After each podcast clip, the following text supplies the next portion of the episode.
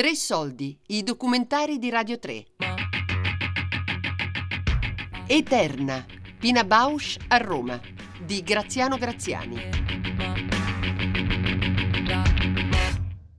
Pina Bausch ha condizionato tutti i creativi del mondo, cioè nel senso che il suo occhio, il suo modo di, di, di vedere l'essere umano, il corpo umano, è qualcosa che ha cambiato tutto. Noi non ci rendiamo conto ha cambiato la fotografia, ha cambiato la grafica, l'architettura, la musica.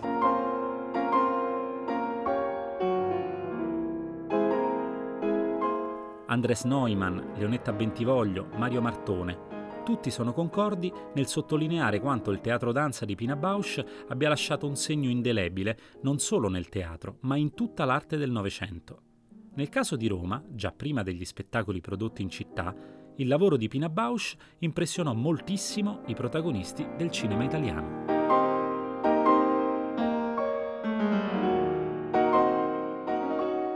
Feci di tutto per portarla a Roma dove venne nel, nell'82 nell'ambito di una rassegna sul Tanztheater tedesco curata da me ehm, con una settimana di spettacoli al Teatro Argentina, era 1980 e Caffè Müller a serie alterne. Ci fu un eh, curiosissimo passaparola fra le persone, per cui quella settimana fu veramente, come dire, leggendaria, coincise un po' con la scoperta di, del Tanztheater di Pina Bausch in Italia, con file negli ultimi giorni davanti al teatro. Nani Moretti non mancava, era sempre presente, Bellocchio, beh, Bernardo Bertolucci, cioè tutti erano sempre in, prima fila il primo giorno. Il primo ricordo che ho del Teatro Argentina e di Roma, per tanti versi, è, legato a, Pina Bausch perché è, è, lei dava 1980 al Teatro Argentina, io andai a vederlo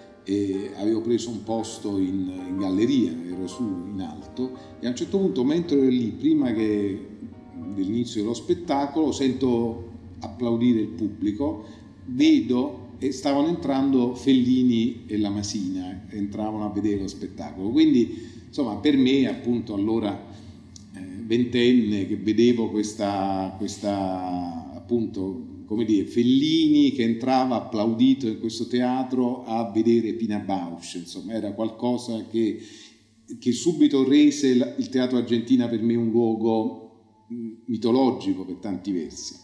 E di lì a poco poi eh, Pina Bausch venne chiamata da Fellini per interpretare quel meraviglioso ruolo della contessa cieca no? nel, nel, nella nave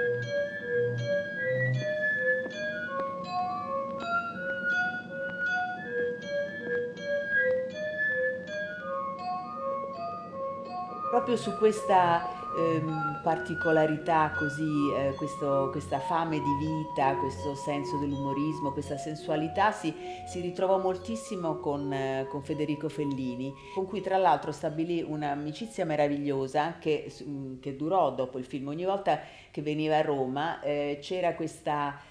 Eh, questa grande sintonia fra di loro, lei andava su tutti i suoi set e il loro grandissimo piacere era fare queste pause, io mi ricordo che li guardavo ed era per me una visione eh, meravigliosa, questi due geni buttati sull'erba di Cinecittà che mangiavano il panino alla mortadella. Ecco, lei questo picnic alla mortadella con Fellini era una delle, delle cose che le piaceva di più.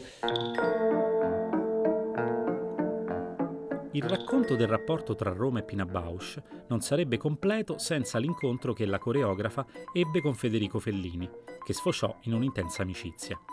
Fellini, impressionato da Caffè Müller, un lavoro in cui Pina Bausch calcava ancora la scena, la volle nel suo film del 1983 e La nave va.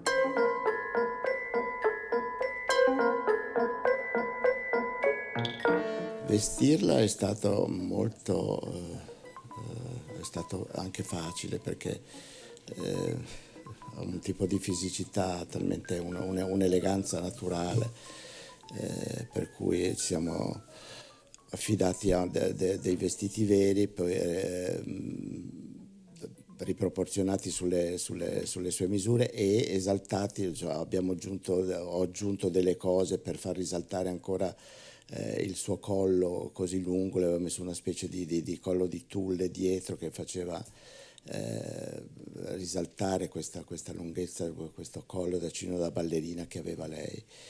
E eh, grazie anche a quel, a quel costume ho avuto un, primo, l'unico diverbio uh, che ho avuto con Fellini in tutte le occasioni in cui abbiamo collaborato ancora insieme, perché eh, per una, una, una, un'altra in un'altra scena avevo cambiato il costume di, di Pina Paus con lei, eh, consenziente, ed era un costume, stra, un vestito straordinario, nero con, che avevo trovato, eccetera, un po' scollato, era un vestito da sera, con una collanina di perle ed, era, eh, ed è stato oh, vederla, vederla muoversi in quel vestito è stato veramente qualcosa di, di, di unico perché eh, era talmente, eh, si era tal, talmente immedesimata, talmente, era talmente presa da, quella, eh, da, quel vestito che si atteggiava davanti allo specchio, eccetera. Sembrava veramente, sembrava un'attrice, sembrava la Duse, era straordinaria. Se non che quando è arrivata sul set eh, si sono sentiti gli strilli, gli, gli strepiti di Fellini eh, che mi, mi, mi, redarguì perché avevo osato cambiare il costume che secondo lui cioè, cambiava tutta la, la aveva cambiato il, il, personaggio eccetera. Per cui quel, quel, costume meraviglioso non fu utilizzato e si ritornò al, al, primo, al primo costume. Anche perché Fellini poi non voleva mai che i personaggi si eh, cambiassero tanto, li, li, li, focalizzava in una, aveva una visione precisa e quella doveva rimanere. Maurizio Millenotti, costumista di Fellini, ricorda come la presenza di Pina Bausch sul set fosse carica di un magnetismo particolare tra il sensuale e l'angelico, con il quale Fellini amava giocare. Tra l'altro a lui piaceva molto stimolarla, provocarla, metterla alla prova anche come donna. Io ricordo, per esempio, che nella nel, nelle riprese della nave va, ehm, a un certo punto ci fu un episodio per cui sul set dovevano darsi un gran bacio sulla bocca con il suo fidanzato del film. E Fellini, che era uno che non faceva tanti ciak, fece qualcosa come 15 ciak per costringerla a baciare questo signore, perché lui godeva nel vedere questa creatura angelica costretta a dare questo gran bacio profondo sulla bocca e la sera Pina mi disse lo faceva apposta, lo so che lo faceva apposta. Tu hai il potere di rasserenarmi, di farmi credere tutto ciò che mi dici.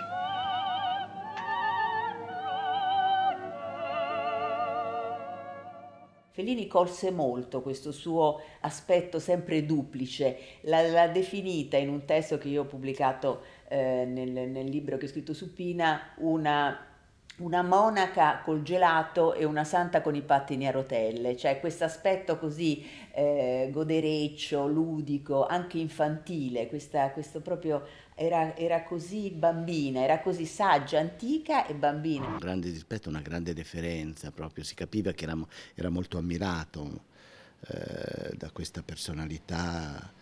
Eh, così particolare, così, eh, poi, insomma, si, insomma, si vedeva le, le, le eh, da, da, da, quello sguardo che c'era una profondità, un'intelligenza, una, insomma c'era tutto. Eh, personalità talmente, talmente particolare, insomma, era difficile non accorgersene. E poi eh, bastava vederla, poi vederla camminare proprio, vederla eh, quelle spalle, muoversi, proprio quelle braccia lunghe, muoveva, cioè era proprio come un'ala di gabbiano, eh, era meravigliosa, sì. No, no, io sono stato molto, molto, molto colpito e molto felice e sono ancora tuttora molto orgoglioso di averla conosciuta, di poter dire ho conosciuto Pina Baus. Wolfgang, der sieht so einen Schaden Das ist die Hürde.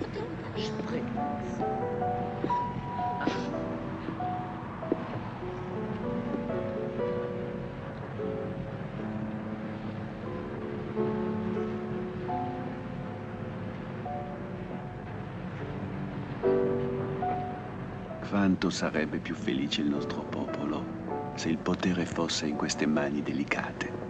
Aspettiamo tutti quel giorno. Eterna. Pina Bausch a Roma di Graziano Graziani. Tre soldi è un programma a cura di Fabiana Carobolante, Daria Corrias, Giulia Nucci. Tutte le puntate sul sito e l'app RaiPlay Radio.